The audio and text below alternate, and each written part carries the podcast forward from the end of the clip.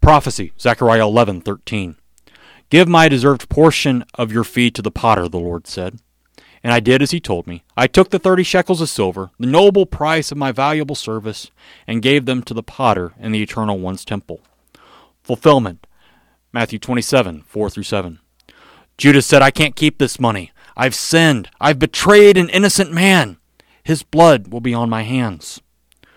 The chief priest and elders replied, We're through with you, friend. The state of your soul is really none of our affair. Judas threw down the money in the temple, went off, and hanged himself. The chief priest looked at the silver coins and picked them up. You know, according to the law, we can't put blood money in the temple treasury. After some deliberation, they took the money and bought a plot of land called Potter's Field. Judas had a problem with the thirty pieces of silver that were burning a hole in his pocket and in his soul. When he offers to return the money seeking forgiveness, the chief priests and elders want nothing to do with him.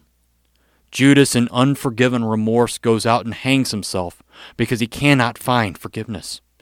Had he only waited three more days, he could have been forgiven just like Peter. But Judas couldn't wait. He felt that he must take matters into his own hand.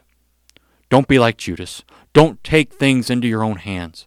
Leave them in Jesus' nail pierced hands. Amen.